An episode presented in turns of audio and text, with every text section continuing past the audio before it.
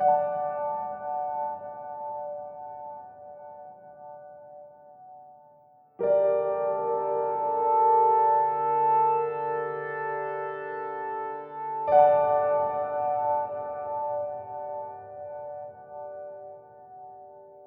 there are stories about them landing there and they passed on their belief structures as well. This is why a lot of those cultures began to eat people because when you land you'd get attacked uh, because the that blood sacrifice and worship and eating of human flesh was considered a a warrior thing to do right? It, it was it, um, it it was a cultural norm and you'd get the energy or the essence from eating those uh, those peeps, right? You you see that all across the uh, uh, all across the the Pacific Islands.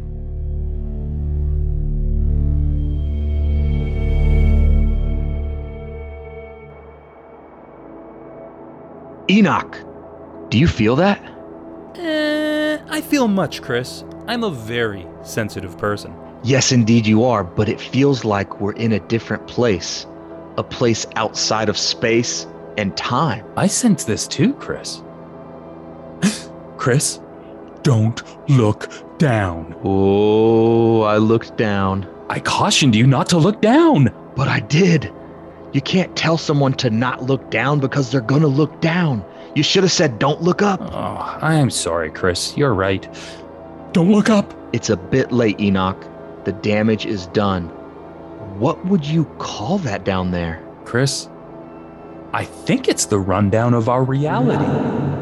Reality. Reality. Reality. The deception. It's everywhere.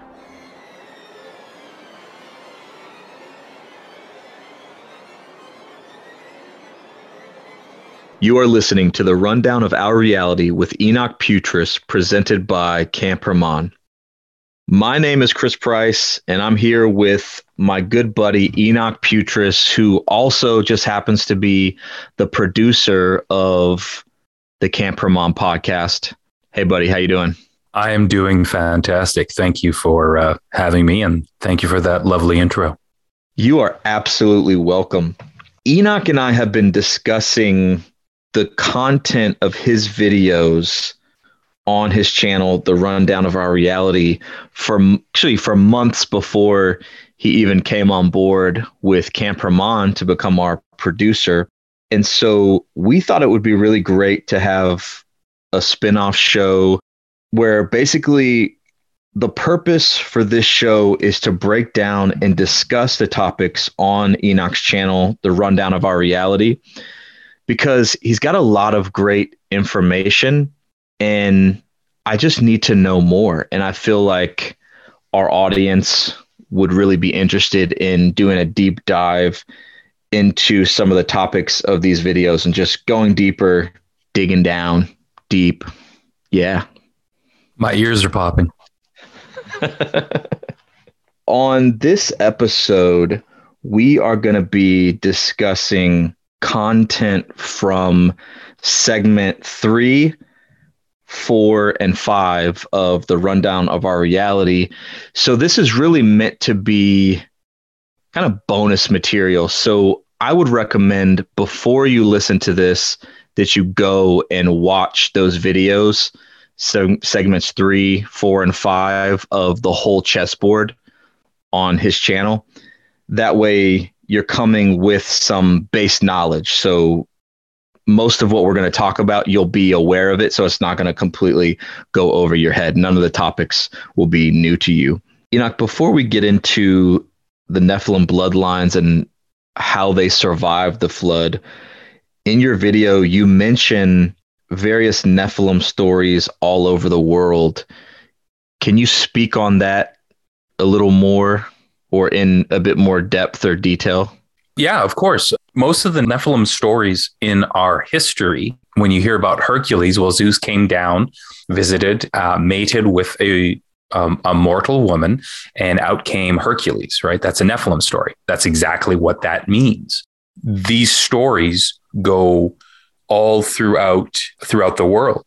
Perseus is another one. And because Zeus is considered to be the replacement, I'm not saying he is. This is was considered in Greek mythology the replacement of God. We all know who Zeus really is, but uh, the replacement of God. All of his children are to be considered good children, right? Of the light side, the white side of the duality that these world religions have created. When I talk about these as Nephilim stories, you can just you can look up the oh my goodness you're going to make me try to pronounce these names again when i was voicing this do you know how long the celtic Cu Chulainn or like it's it's C U and then new word C H U L A I N N Chulainn. Anyway, so that's all I. You're gonna make me pronounce all these again, but no, so, I'm sorry. It was just it was just fascinating to see the different examples that flashed on the screen in that video from what looks like all over the world. Yeah, because it happened all over this realm uh, of, our, of our existence here, right? So I, I prefer, instead of to say world, I prefer realm because there are so many frequencies. As I stated in the very first video, not the whole chessboard video, but in the first one, I talk about the frequencies, right? So we live in a realm that has other frequencies that exist and we can't see them. And because we can't see them, we don't think they exist. You could have a demonic creature, um, whether it's been manufactured in a lab or or not, you could have one standing right next to you and you wouldn't know because you can't see it. It's out of our realm of of sensory perception unless we have the Holy Spirit with us. Or you could be linked to the demonic and then uh, and then sense it and it, you know. But anyway, as far as the testimonies go, right? Because I wouldn't know. I, I haven't. Uh, I haven't gone into that dem- demonic uh, uh, realm, so I, you know, I'm, I'm just going by testimony there. But anyway, so around the world, uh, you have you have all these uh, heroes, or you have all of these demigods, or some just outright call them gods, although they they're Nephilims. But that's basically what, what we know as a demigod and there the stories are all over the uh, the earth. And we're very familiar with the greek pantheon. Hercules as i said perseus.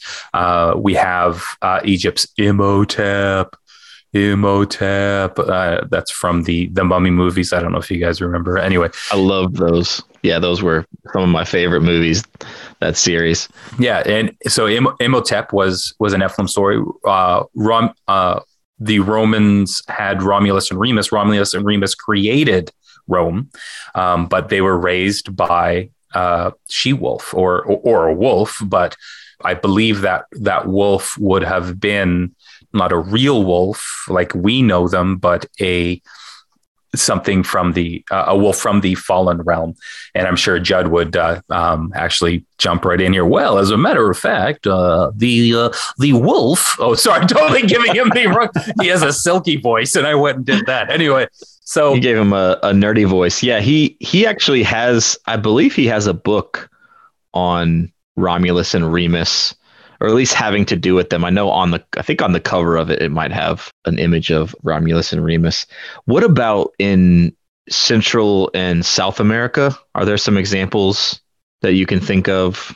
Well, here's here's one of the interesting things. So in in South America, South America is linked quite heavily with um, the the um, Pacific Islands, uh, like the Maoris and the like. They're they're all linked together. The Philippines, so they share some similarities but you have the the dragon with the feather the feathered serpent right? Uh, what is its name? Um, oh my goodness.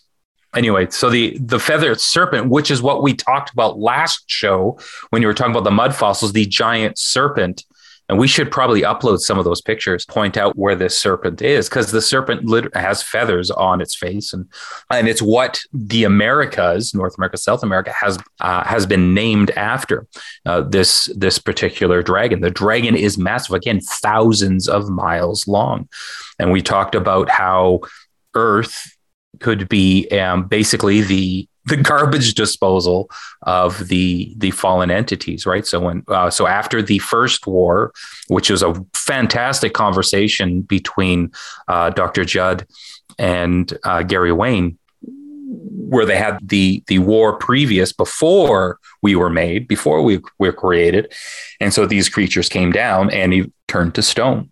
Right, so like most things on this earth, and there's some interesting um, total speculation here um, on how they could all this could turn to stone, but when you get above the firmament, it's supposed to be water. So if all this turned to stone, then perhaps it was all once water, and then the firmament was created to create this air pocket that uh, that we live in. Anyway, but we're getting into some weird space there.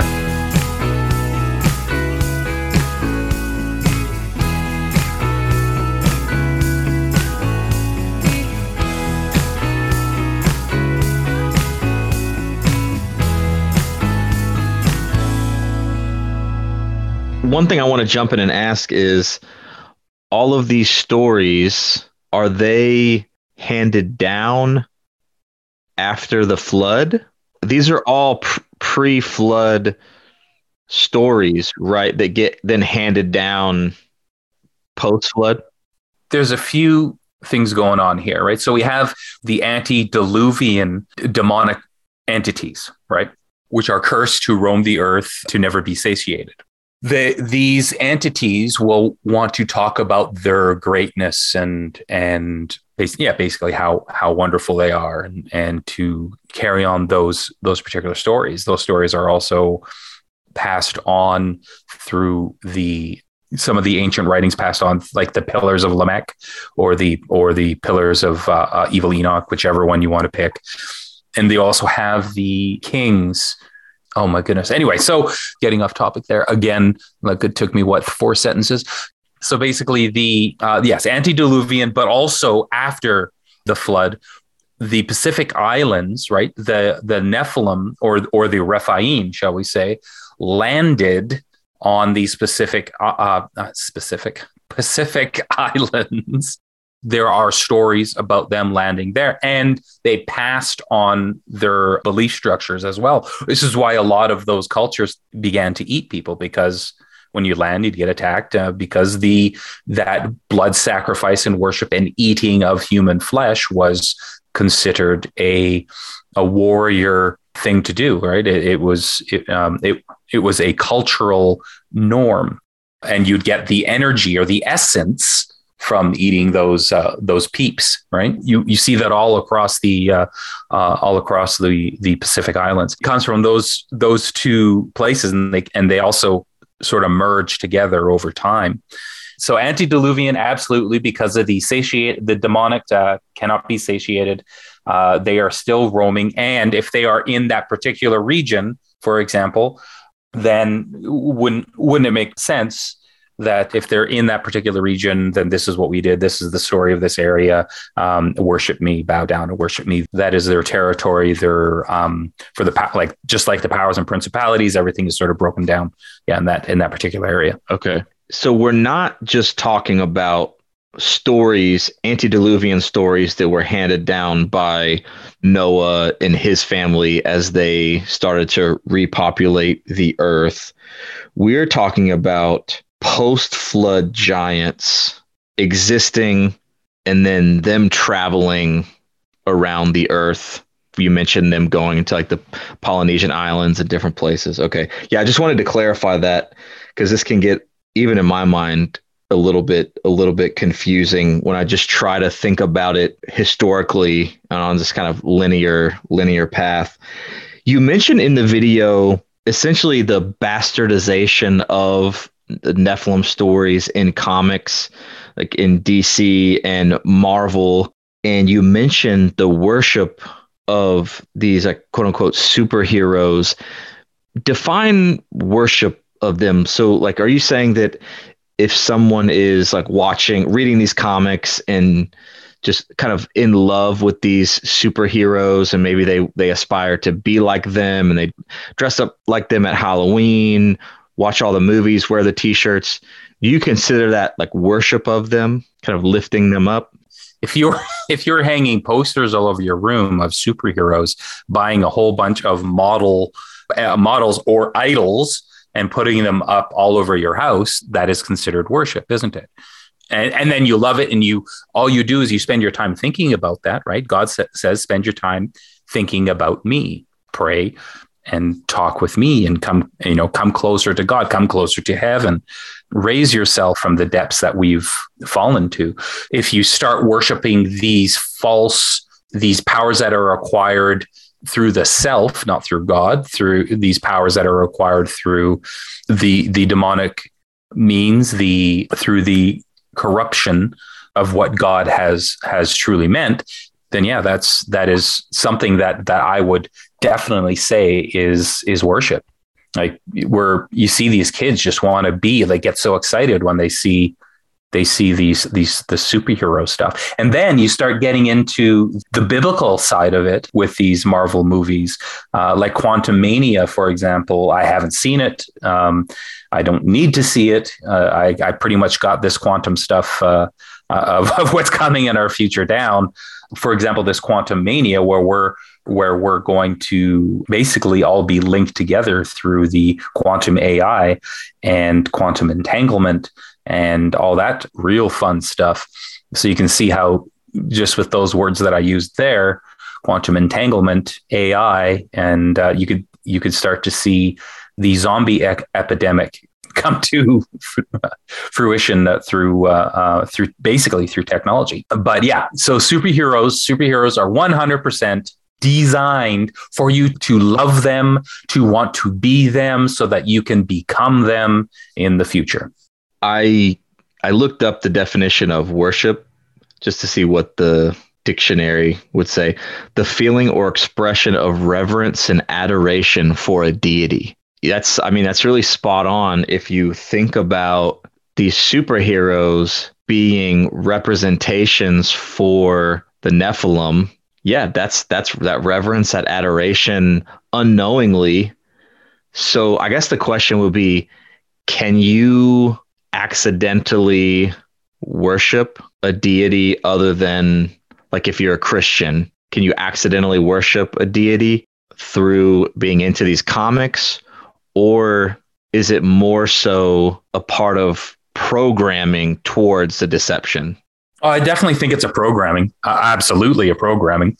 As a Christian, as a true Christian, I mean, if you start thinking about these comics every day, your heart would start to ache, right? wouldn't you agree? You'd start you start to feel it. Just when I watch some some stuff, like I'll I'll watch I'll analyze. That's basically what I do now is I, I analyze a lot of stuff. I no longer worship this because I used to. I used to collect. I have stacks of comics, and I just I loved Batman, and uh, uh, I have a Superman robe that a girlfriend made for me. Yes, I'm an adult with a Superman robe, and and I still have it it's hanging up because it's nice and light so I'll, I'll, wear it around but i used to to love that thing and now now it's just a robe right? So right. so yeah it's if you're if you're a christian and you are worshiping these things your your heart should start to ache uh, and you're yeah if it's if they're constantly in your thoughts because that's what that's what it means then your heart should really start to ache until you refuse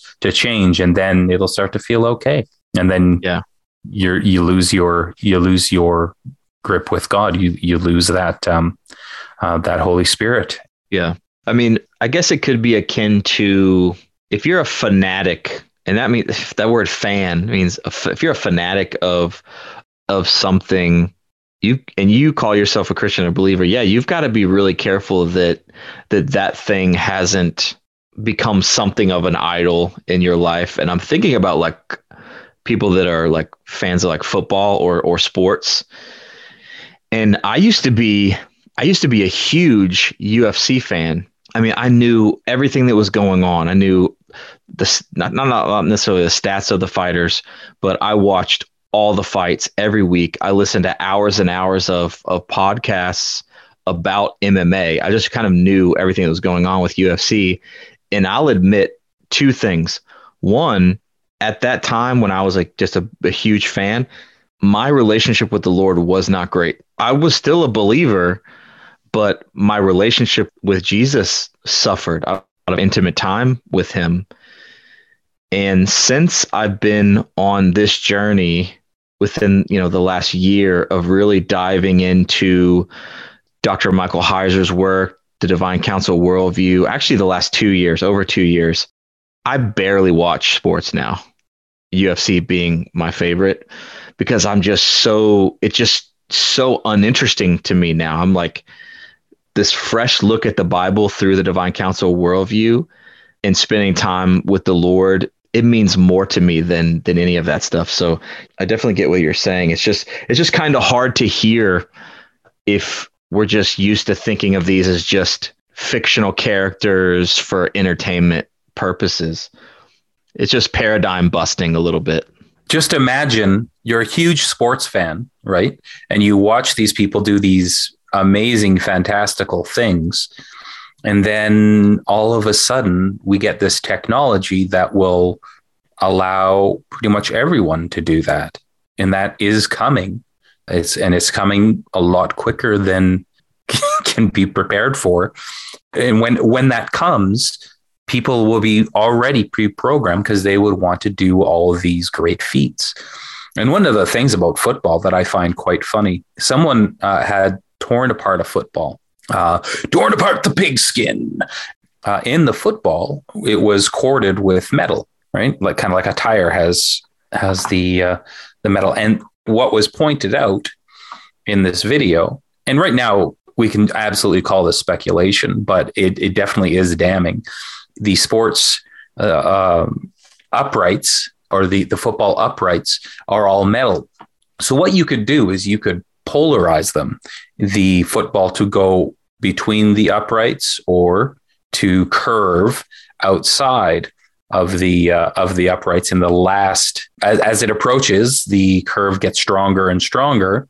And if you start watching the kicks of the past uh, you'll start to see that that the this football the way it sort of moves it, it almost looks like it's being deflected by a magnetic force and so i'm uh, i'm i'm starting to understand that if something is called sports entertainment, which football is called sports entertainment, it is all story. You're watching a story. You're not watching true sports. So if you know that going in, you're not watching true sports. You're, you're watching to just, just to be entertained, right? Then you're not being lied to. But most people believe it's real that all of these championships that people get are genuine then you are absolutely are being lied to and and people need to be woken up from that. You're you're watching sports entertainment. That happened with i mean when you think about professional wrestling the WWE which was the WWF back in the day people used to think that it was real.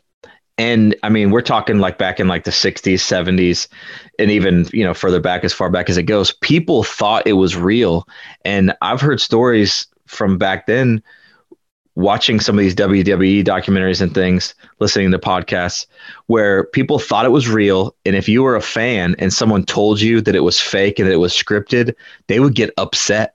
But then it, as it turns out, they had to admit that it was fake. And so now I think they, I think that's where the term sports entertainment was kind of invented was with the WWE back then when they had to admit that it was it was fake and, and scripted. So I don't know. I don't think it's too far fetched to think that the same thing could be true with the NFL. I mean, you've got billions of dollars on the line. It's an, it's there it's entertainment. So yeah, I'm I'm not a huge uh, football fan, but I know anybody who is right now is probably uh, either turned us off or they're just upset at us uh, saying that it might be rigged.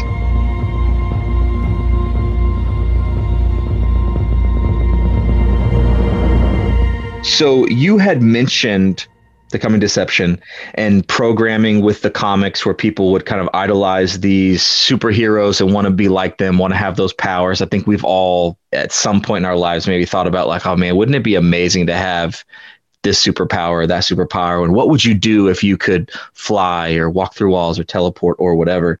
And in the video, you mentioned that the end goal is to release the ability to turn man into something like these ancient beings, like Nimrod. Nimrod in the Bible it says he he became a Gibborim.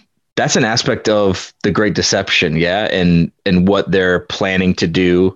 I mean, the programming that we're talking about is getting people not only used to the idea of being able to have these powers or abilities, but even desiring it, wanting it, would be willing to do anything. It's a favor they're doing for us. Yeah.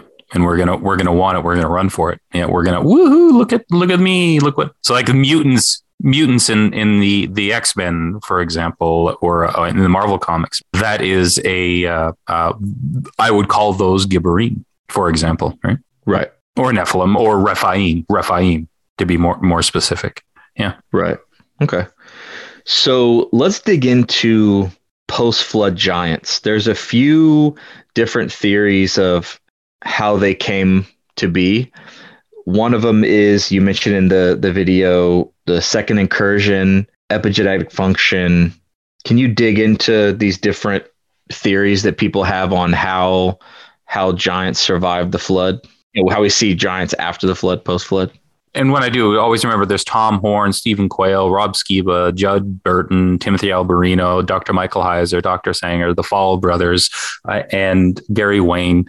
Uh, those guys all study that stuff um, quite um, quite extensively uh, as well. You have the the the second incursion, right? So the second incursion is where is my least favorite of the um, of the of the reasonings because it is the apostate sons of God coming down uh, Timothy Alberino's uh, coined phrase, the apostate sons of God, which is a, a fantastic uh, coin. So the apostate sons of God coming down and committing that great sin again. Well, they know exactly what's going to happen to them. And God had punished them so severely that I can't see anyone choosing to do that of their free will, right? I think creatures of great intelligence would find another way to do it, which is to have man corrupt themselves instead of physically coming in and doing it for them.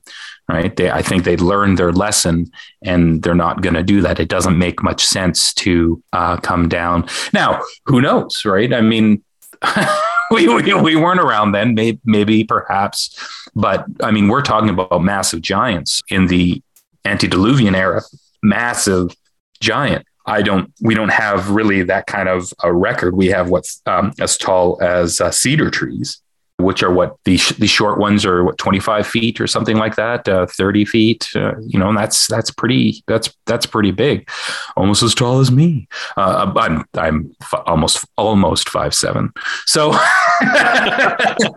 so anyway definitely no giant dna in me. Yeah no no nephilim dna running through those veins. So that second incursion definitely uh, doesn't make a lot of sense just because of the punishment. The next one uh, is that you'd mentioned was epigenetics. Now, epigenetics is the changing of basically. Uh, well, I have I have the um, uh, the study of how cells control gene activity without changing the DNA sequence. It is corruption without changing the DNA. And I think a lot of what's going on today is more epigenetic function than it is DNA. We're told that the vax, for example, is um, damaging the DNA itself. I don't think it is. I, I, think that is some that is to get you to be afraid, and then you will run to the med beds. That's and we can get into that another time.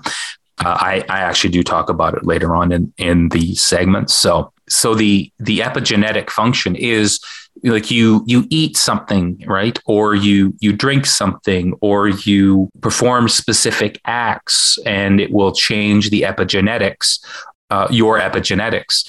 And epi is on top of genetics uh, as well right? So epigenetics is just your environment basically so your environment is is altering the way people is altering people so the third is the giants survived the flood by a boat or by going underground and this is one that i thought about um, with the Epic of Gilgamesh, because well, the Epic of Gilgamesh survived the flood because he has that boat story. Well, that's not true because he also landed in a whole bunch of places. In the Epic of Gilgamesh, he's sailing the seas, and so post flood, because people are saying Gilgamesh and um, Nimrod were were enemies, mortal enemies, and then they became friends, or they're the same person.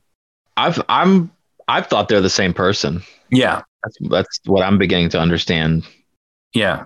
so they were well they were they were either mortal enemies that became great friends or they were they were the same person so i've that those are the two ways that that that i've i've heard it anyway at the so gilgamesh sailed around and that's because the oceans or the the uh, the flood took a while to to empty out into the earth.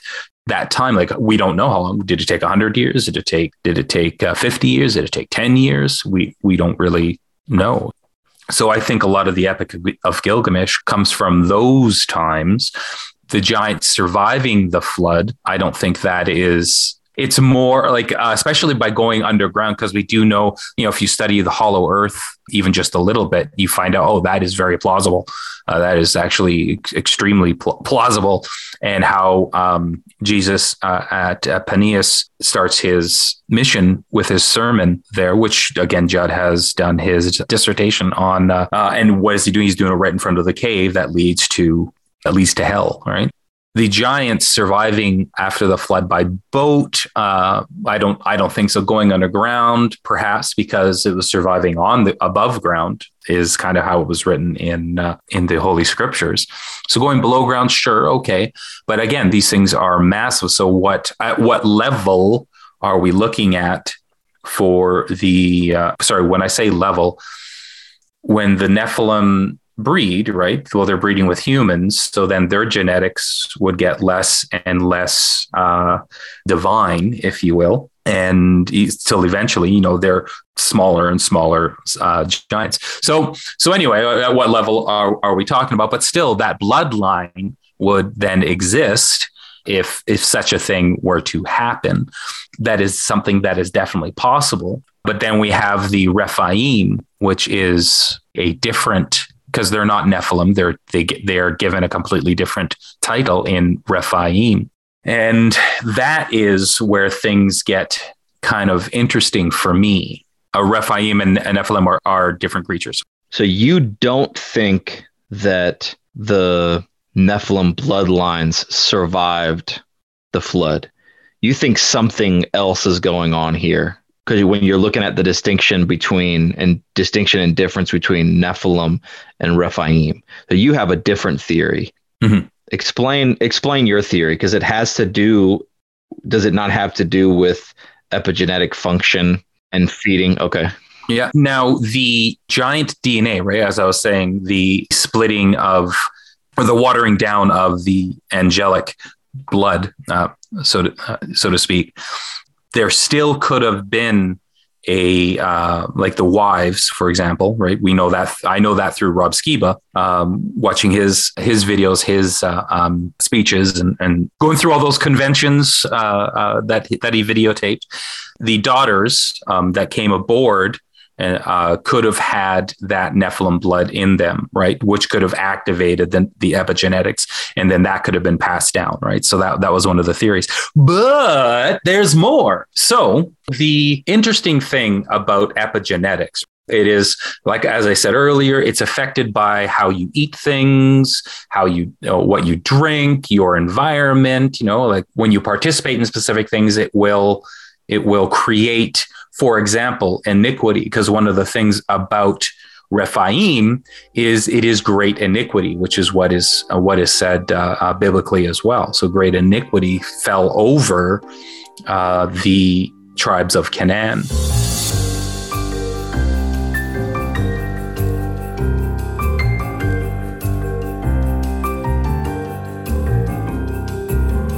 So the resurgent of giants is very relevant to what we know uh, with the human body today, uh, with what we are going through with the trans movement. If you know the trans movement, people take hormones to alter their bodies. Our bodies are very receptive, whether we're male or female, to hormones, whether they're female hormones or male hormones. You're a biological male and you take mass doses of estrogen, you will start to grow breasts. You will, your skin will get softer and you will start to look more feminine. It doesn't change your bone structure. And that is what uh, surgery is for, but it does, it does give you this better looking skin. Uh, and, but what I mean by better looking is more feminized, smoother. You're glowing and then and then and then with with the women so the biological females when they take the testosterone you know they grow start growing hair and they their muscles get bigger stuff like that. Oh dude i've seen some some pictures of women that transition to a trans man and they're taking so much testosterone and like lifting weights they are jacked i mean you would a you would never know that they were that they're a woman and then with the male to female i've seen some pictures if they start them young enough like when they're before puberty you also can't you can't tell. It's crazy. It's a cult. It's it's and it's it's actually a a cult that that follows in the um, in these ancient bloodlines. But anyway, that's getting us off topic. So the uh, basically we are aware of this. We know it. We know it exists. We know how it works. We know what these these hormones do. Right. We're very very. It's very clear it's in our world today, and it's been going on for about 100 years. There was a company that used to use pregnant horse urine to create the estrogen, the mass estrogen pills. And this was in the 1920s. And uh, so they would collect the horse urine and and then create pills for for people for people to take. So don't ask me about, about the name. I'd have to. I, am going to do a video on, on, all this stuff as well to to open people's eyes to the uh, to the trans movement and how long it's been around. But anyway, so when it comes to the hormones, that's basically what these giants or the resurgence of the giants. This is how I believe they came to be this this whole theory of mine is uh, quite very simple and it maintains biblical integrity that all the true nephilim not the ones just with the tiny bit of dna from the wives of the sons of noah uh, but all it all the true nephilim died in the flood the Hebrews were growing in Egypt and then they left Egypt. Uh, during this time, the tribes of Canaan were worshiping their gods Moloch and and um, ba- uh, yeah Baal. Yeah, thank you. Uh, oh, it's written right here. Yeah, Baal. I just had to look over. Okay, so so so we have which which you sacrifice your your children to, or you also abort your children to. So there is a very specific reason why this must happen. First of all, the fallen want us to fully corrupt ourselves. And in fully corrupting yourself, you create great iniquity, right? Generational iniquity. This corruption then because uh, because these people get these gifts by participating it. They get these powers by participating. The demonic will do things for them if they participate, if they do this iniquity, if they swear oaths to these fallen entities. We could say that uh, it creates an addiction to power and control. You're getting something by participating. Uh, secondly, uh, when they participate in this type of worship, because it gives them power, all of the tribes then, so no one falls behind, would participate in it and create sort of a biological arms race. So you see the giants all over the tribes of, of Canaan. And because uh, of the prestige it would bring in that culture, the bigger you were, as in giant, the more um, prestigious and the more power you had in the uh, within those tribes. So, like the king's sons would be bigger than the uh, the knights, if you will, using using modern terms. By participating and having your your family participate. Uh, so if you wanted to get more prestige, you know, uh, and you and you would want that, you you need to grow and be prosperous. So you would want to participate in that. So these families within the within the tribes then would get pregnant and then commit this great corruption and start to to destroy their families by giving birth to children and then sacrificing this the children to Baal and Moloch and then they would eat them.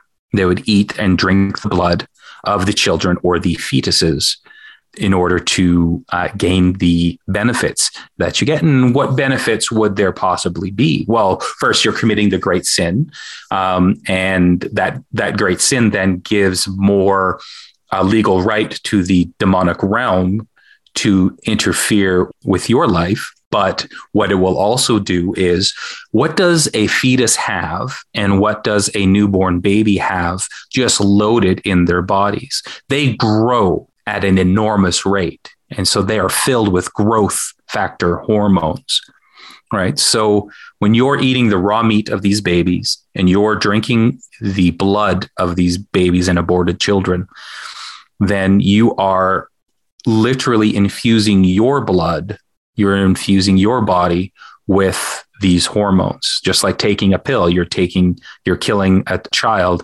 and then you are absorbing their essence into into you. So then you can grow. And if you if you continue like when you go go through a growth spurt and you're a teenager right? So you can talk to any doctor about this. Don't mention the the giants when you talk to the doctor right? They'll commit you. Um, but uh, if you go to a doctor and you talk about the the growth hormone and what causes your body to stop growing it is because your body stops producing that hormone. And then the growth plate in your within your bones then what they do is they they're no longer soft. They harden up and you stop growing. That's why that's why the giants that we have today like uh, andre the giant for example he was deformed because he, he didn't have this growth hormone producing all throughout his life. He started to his bones started to grow over the growth plates. And so he would he would start to he'd be in a lot of pain. It wasn't a, a natural and and and normal thing for, his body to to go through. So he's he suffered quite a bit. He had a lot of strength. He had a lot of uh, well, he was he was what seven one or something like that. But so he had a lot of height, he had a lot of strength, but he suffered greatly. Whereas if you are taking this hormone from the time you are a small child to time you're a teenager and it's still in your and it's still in your uh, body then you would continue growing until you stop taking it. So the more you took the more you killed the more you destroyed the more iniquity that you did across the in that land then the the bigger you would get but also the more you would you would require to sustain yourself. So this is how the giants returned. It's basically through simple understanding of hormones and keeping up and not stopping uh, the dosage, the daily dosage of this growth factor hormone. So I want to recap just so I'm understanding kind of the timeline and what's happening post or pre flood, before the flood. You're saying so we've got the Nephilim that what like first generation and then as they're breeding with like human human women. They continue to breed. The their genetics water down, get dil- diluted, get watered down, and so then we get fast forward to to the time of Noah. His daughters-in-law potentially could have. What we're saying is that they had they had Nephilim genetic DNA, those watered down genetics. So they get on the ark post flood, however many years later, we've got the different tribes in the land of Canaan. You say Canaan, I say Canaan. And those different tribes are consuming the flesh of these children that have been sacrificed. And that flips on when you talk about epigenetics. Essentially, that's like turning on those Nephilim like genes or markers. Am I saying that right? The epigenetics, it alters your because your DNA tells you how tall you're going to be. So when you eat something uh, that alters your your epigenetics, so it can reprogram your body to do something different than what your DNA is telling you to do. So then you just continue to grow. Okay. So I guess my question is did there even have to be Nephilim DNA in the daughters in those daughters in law for that to happen. Or if anyone just ate those babies that were sacrificed, would they experience the same results? The one thing that if if you study the occult and you and you study these so-called royal bloodlines, right? That's what they call themselves. That's what they call themselves. So you study these, and and what they're doing is they're celebrating iniquity, right? That's why they marry within them within their families, and all the pres all the presidents uh, save one, and I don't even believe that, but but uh, I, I believe all of them uh, have a link to these bloodlines, right? So Vlad the Impaler, for example, the Bush family and the British royal family are both linked to the Vlad the Impaler, but they're all cousins. They're they're they're all part of that family tree. So they're practicing in iniquity. When you hear the royal bloodline, uh, what all they're doing is celebrating that iniquity. There would be some sort of DNA corruption in uh, uh, it does it it definitely could make happen and and it makes sense biblically because Noah was genetically clean. Uh, Noah and his wife were genetically clean. It doesn't say anything about um, Noah's um, daughter-in-law, daughter-in-laws. That's where this DNA corruption uh, idea comes from. With um, the the one you talked about the most that I paid attention to was Rob Skiba. But anyway, I suppose you don't require though. Uh, not that I suppose uh, you wouldn't require that, right? It, it, you wouldn't need that fallen DNA in order to to grow, because we know that we know that because when we take hormones, uh, like if you and I decided, oh, uh, we want to be girls or trans girls, as as we would call them, because they're not real, or wouldn't be real girls, then then we know that if we take the right hormone, we will start to look like them. Doesn't change doesn't change our tools, but but it does it it would change uh, our our appearance in some ways. I wonder if we'd grow hair, you and I. I wonder if if we took some would, would our hair grow? Uh, um, anyway, uh, I don't want to find but, out because that wouldn't yeah, be no. the only thing that would grow. Yeah, we need some bros. yeah. Yeah, I don't. I don't want to have to wear a bra. I don't think. Uh, but who knows? Maybe the strong, like if if you kept that DNA intact, right? So, like if you if you were a direct line of Gilgamesh, for example, or or a direct line of I have NORAD in my head. Nimrod.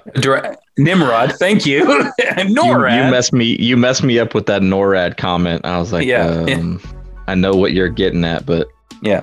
So if you're if you're a direct line of Gilgamesh or Nimrod, um, then it, it's quite possible that you're trying to keep that genetics in there, so that that fallen genetics, and perhaps it gives you uh, a leg up to uh, uh, to grow more. I don't know. That's that's. I mean, it's a great question. Uh, I don't want to find out on that one either. So.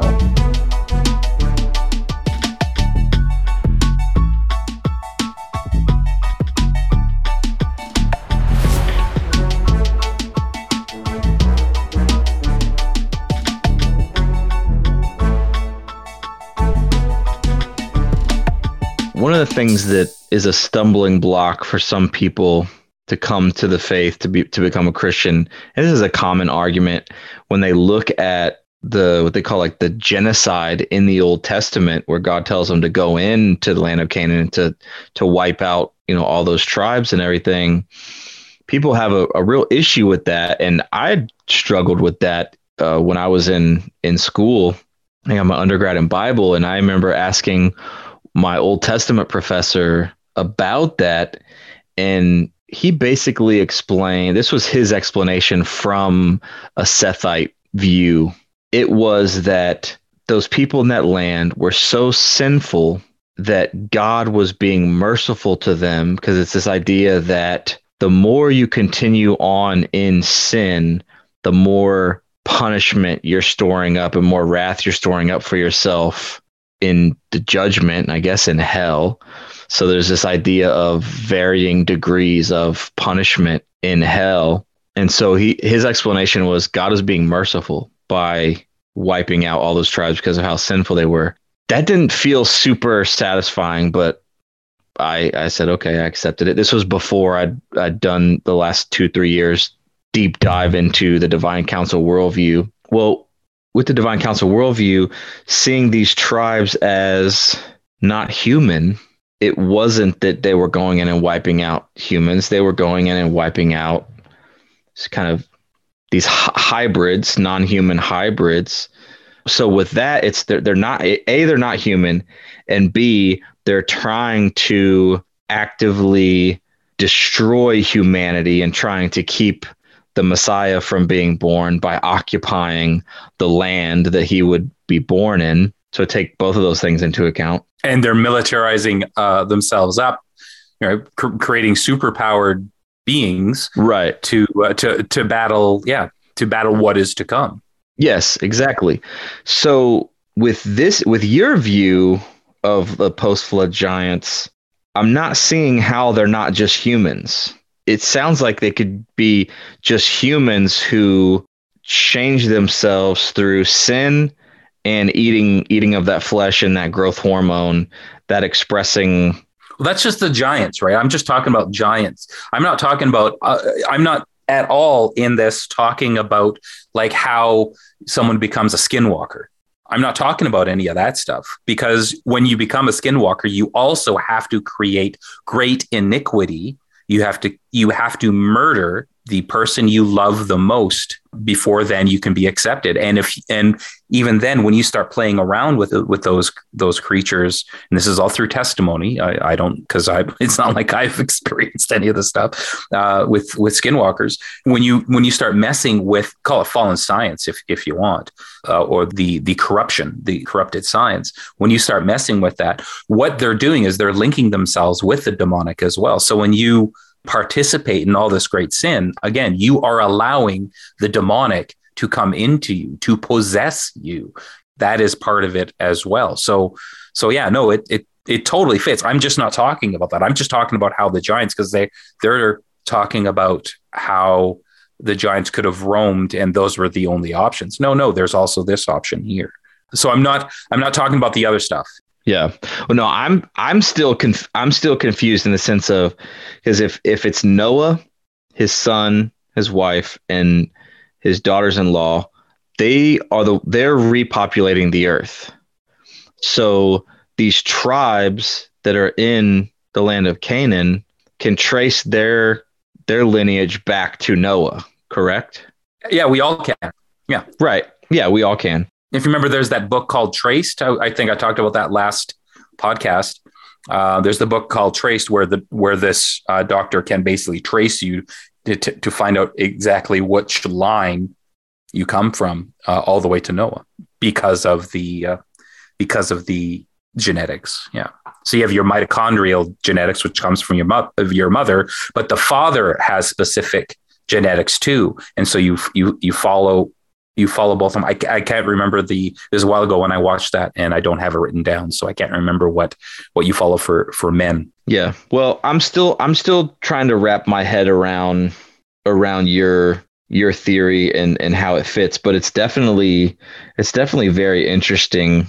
And even if there was a second incursion or they did survive the flood, your theory could still fit in with that as well. It could still be something that that happened. The mystery schools, right, are are something completely separate from being a giant, right? I, I mean, like the powers of of flight or hovering or or whatever you you wish to call it, astral projection and and all that stuff. It's all separate from being a giant, so that doesn't have to fit in it we could one day go into that. It's just a matter of how did they become big right? And it is a scientific way to discuss that would make sense for people on on how that how that would happen. One of the things that i do in my videos is I try to explain to people how this stuff works. So, for example, understanding the frequency, understanding how light works, and that we can only see 10% of the spectrum right and then and then the other the other is it, it could be right in front of you and, and you don't know like we can't see uh, ultraviolet light right so if something exists in that spectrum you wouldn't know it just understanding that We we have a and, and also the ultraviolet things that are ultraviolet wouldn't be able to see us. And right there, that that would explain a veil because we we wouldn't know that each other exists. Yeah, that's definitely fascinating, and we'll we'll dig into that in in another episode.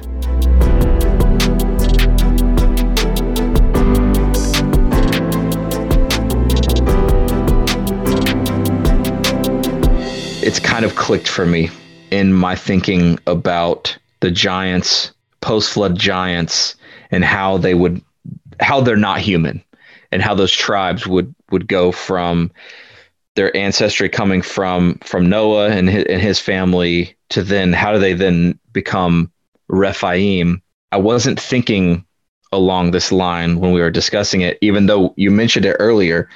So basically, and I'm just recapping so that I'm understanding. Absolutely, please do. You'll you'll help others. Hopefully, the audience, if you guys are you know listening, you're you're resonating with with me, and I'm part of this conversation with me and Enoch is is just the two of us mainly me wrestling with some of the concepts and trying to understand that he's been introducing in his videos. And again like I said we've been doing this for months even before he came on board with Camp Hermon Chris I think you're being an excellent coach uh, for for me being a Wayne Gretzky because all this stuff trying to figure out, you know, Wayne Gretzky just sees the ice and it just, oh yeah, that's that's how it is. Yeah, you know, I just make this pass, he'll score, right? Uh, yeah, and that's how he he he was. Not to say that I'm Wayne Gretzky, how egotistical, but uh, just yes, you help by breaking it down to give it a different perspective so this this can make sense for for other people. Some people just just get it uh, because they think like me. But for people who think differently it's you are a fresher breath air a, a breath of fresh air. I will say i've always been a bit of a slow learner so try to try to break things down as simply as possible. That and i used to do i used to do youth ministry. I think i'm getting it. How do you go from being even if you have a little bit of like Nephilim G- DNA, I mean, maybe it's like, I don't know. Uh, by that point, it was so diluted that it was like, let's say like less than 1%, whatever. I don't know. I'm just making that up. Okay. How do you go from being human to non human? Because I think that's going to be a part of what happens in the great deception how people will take like probably the mark of the beast and i don't want you to go into it i'm mentioning it not for you to jump on it but the mark of the beast being some sort of genetic dna upgrade which really makes you somehow non-human by changing your dna enough to where you're not human. I don't know what what that looks like. Maybe a geneticist could could explain it but okay we've got the sexual sin as far as like all of the the fornication and things combine that with and the different sexual like ceremonies combine that with the ceremonies where they're sacrificing their children combine that with the eating of the blood and the flesh as further ceremony all of that kind of intermingling together is going to alter the DNA of the people involved to the point to where like Nimrod they become a Gibborim. They're no longer considered human genetically. Does that is that right? Yeah, one of the things that the med beds will do is it, it will encourage the growth uh, or the epigenetic stuff. I mean, again, epigenetics control gene function without changing your DNA. But sorry, let, let me interrupt you.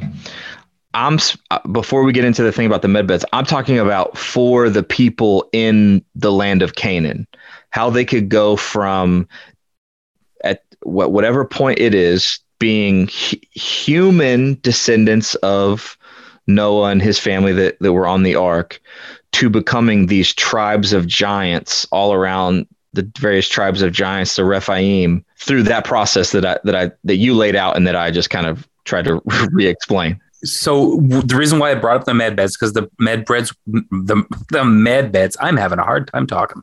The med beds will will give off frequencies, right? Specific frequencies uh, under great energy. So if you understand the pyramid function, if you understand the ziggurat function, if you understand the giant mounds function, those are all built to focus energy. So now you focus energy and you create a frequency, and then you dive yourself like you're the Incredible Hulk, for example. And what happened to the Incredible Hulk? He got hit by a bunch of gamma rays. And because of his specific DNA, because of what he had in him, that was the right frequency and the right dosage to turn him into a giant, basically he grew and then he grows into to become this giant. It kind of works this uh, in my mind and understanding how how frequency will play the role in the future. Frequency played a role in the past. So these these people may not have have laid down in a plastic bed and had frequencies pointed directly at them but they may have uh, lie down on a an altar on top of a giant mound with specific frequencies, uh, tuned into specific frequencies, opening up some portals above, and uh, and there you have some interesting magic, if you will. Right? Wow. Okay. So it's the same outcome, same principles, just the technology just looked a little different back then than it will in the future. If we're saying, and this kind of brings us to Ecclesiastes 110, there's nothing new under the sun. What what happened in the past is going to happen again in the future. And then Matthew 24, 37, it talks about as in the days of Noah. They were eating and drinking and giving in marriage. I'm assuming, and maybe you can give me your thoughts on on that those verses, that eating and drinking and giving in marriage. Do you think that's speaking to festivals and the orgies, like the sexual sin and giving into marriage having to do with kind of commingling with the Rephaim and, and humans? Is that kind of speaking back to what was happening in the days of Noah that led to the flood? Yeah. Uh, I mean, it's it's all linked, right? Everything man just keeps doing it. we just keep circling back. God's like, all right, party's over. and comes in, you know, empties out the uh, empties out the house. The house party's done, and then what happens is we just start sneaking back into the house to uh, continue the party and uh, and act like a bunch of fools. It's one big Ouroboros, right? We just keep the whole uh, occult circle, the snake eating its tail. Yeah. To me, that has to do with sin, this the nature of sin, and then the demonic, the enemy's camp, trying to have their will be done. So it's the same strategy. They're just working the same strategy over and over again. Yep, yep. They must. Cont- we we continue to corrupt ourselves, and man man learns through this corruption. When they start to participate in this stuff, they learn how to do it better, and then they they teach their children, and their children learn how to do it better, and they teach their children until finally we're uh, we're utterly destroying ourselves building building the tower of babel again but instead we're digging it 100 meters under the earth and creating the portal instead of doing it vertically. So right. You're talking about cern and and i we briefly mentioned that to gary gary wayne and he believes that there's a connection between cern and the tower of babel. Okay so on the next episode, we are going to dig into segment four of the whole chessboard, and that's talking about the ancient bloodlines. And then we're also going to dive into segments five, six, and seven, which we're going to break down the nature of demons and dark worship.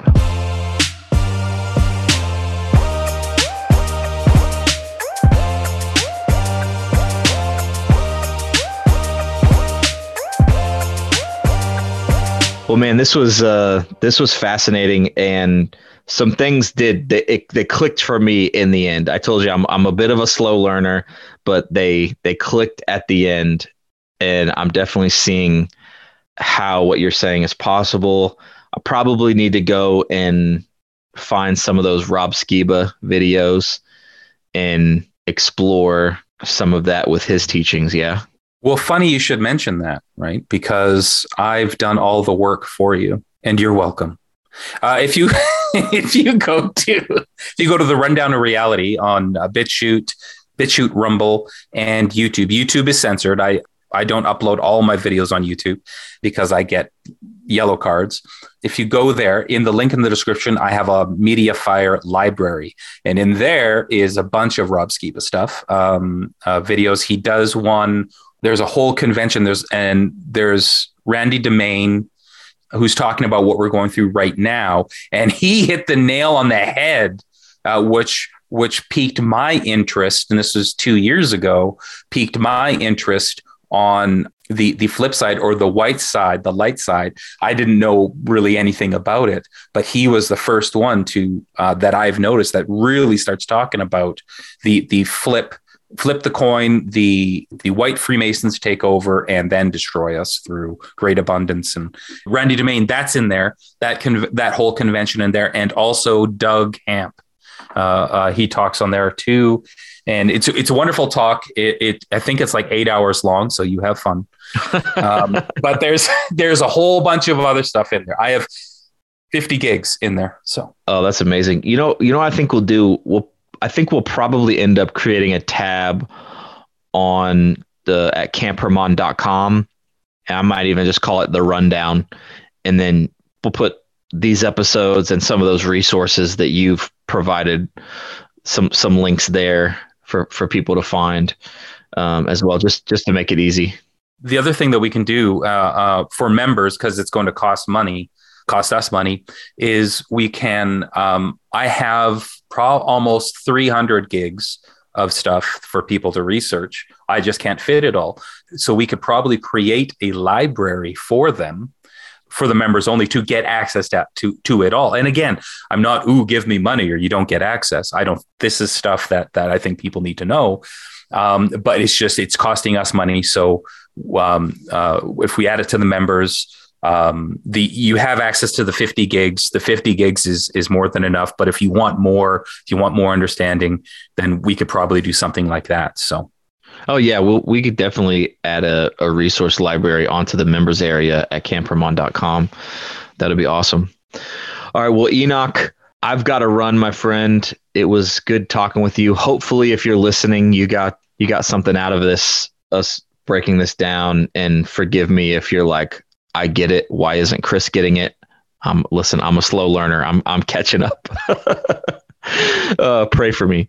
Um, well, again, like I said, you're a good coach because I, I think I needed to talk about that frequency a little bit, and and that's where things really your eyes just went wide. Oh, and and you coaxed that out of me because to me, again, to me, all this stuff just makes perfect sense. so why don't you so brag about it? Why don't you?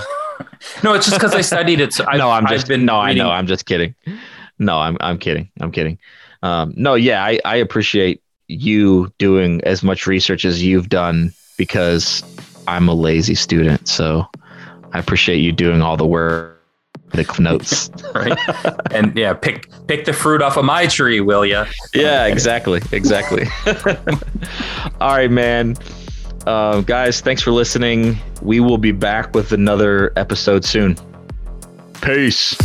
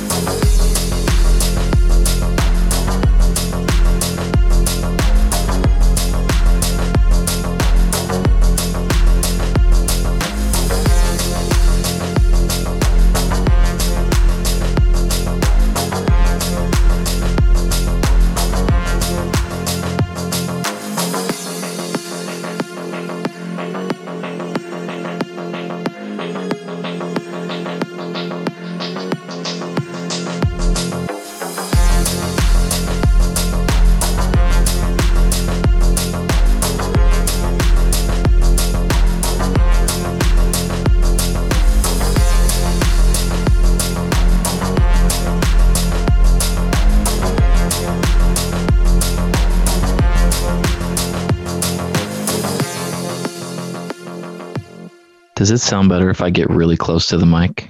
It's, it sounds far superior. Well, I feel better. Really? Yeah. Does it does it really sound that much better? No. You're just it just sounds like you're closer to the mic.